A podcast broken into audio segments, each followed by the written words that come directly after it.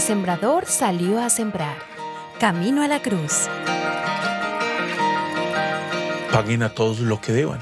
Al que impuesto, impuesto. Al que tributo, tributo. Al que temor, temor. Y al que honor, honor. Romanos 13:7. Este es un principio que debe regir la vida del discípulo. En Mateo capítulo 22, versículos 15 al 22, se nos describe una conspiración en la que se unen varios de los grupos religiosos y líderes de la época de Jesús con un único propósito, atrapar a Jesús en algo que él dijera y así poder entregarlo a la jurisdicción del gobernador. Así dicta el versículo 20. Esta era una misión en la que todo vale. No hay reparos en la unión de los varios grupos religiosos de la época, los cuales, aunque no son afines doctrinalmente, cuando se trata de mirar cómo hacer caer a Jesús, no hay reparos al hacer coaliciones. Lo expresa un comentarista de esta forma. Un enemigo común da lugar a extrañas amistades. Estos, con la adulación con la que se acercan a Jesús, buscan presionarlo. Maestro, sabemos que eres un hombre íntegro, que enseñas el camino de Dios de acuerdo con la verdad. No te dejas influir por nadie porque no te fijas en las apariencias. Danos tu opinión. ¿Está permitido pagar impuestos al César o no? Versículos 16 y 17. La pregunta está diseñada hábilmente. La expresión ¿está permitido o no? exige un sí o un no. La pregunta pretende poner a Jesús entre la espada y la pared, dado que pagar el impuesto era una señal de sumisión a Roma, y oponerse a esto, levantarse contra el imperio. Por otro lado, entre los grupos más radicales nacionalistas de Israel se afirmaba que pagar impuestos era una señal de esclavitud a los paganos y deshonraba a Dios. No contaban con que Jesús conocía sus malas intenciones, lo dice el versículo 18. Pensaron, ahora sí lo tenemos. Con la respuesta a esta pregunta, caerá por su propia lengua.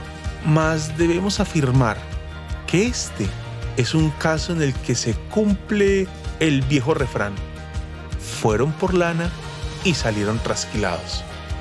Es tan contundente la respuesta de Jesús que el pasaje termina afirmando, al oír esto, se quedaron asombrados, así que lo dejaron y se fueron. Ahora, ¿cuál fue la respuesta?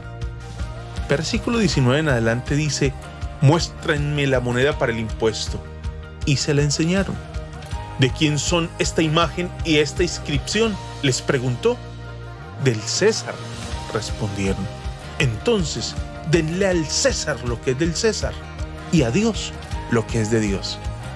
En otras palabras, den su dinero al César, porque lleva su imagen y por tanto le pertenece.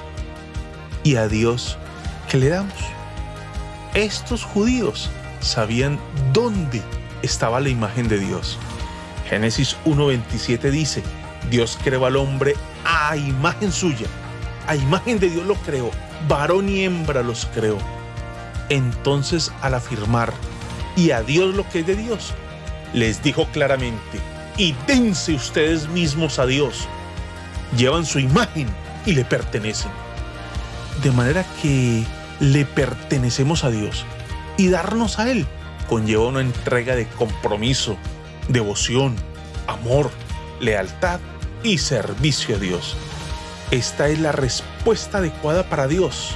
Menos que esto no es posible ni debido. El camino a la cruz, trazado por Jesús, está marcado por su entrega. De esta forma nos señala el camino a seguir, insistiendo en que menos que esto no es posible ni debido.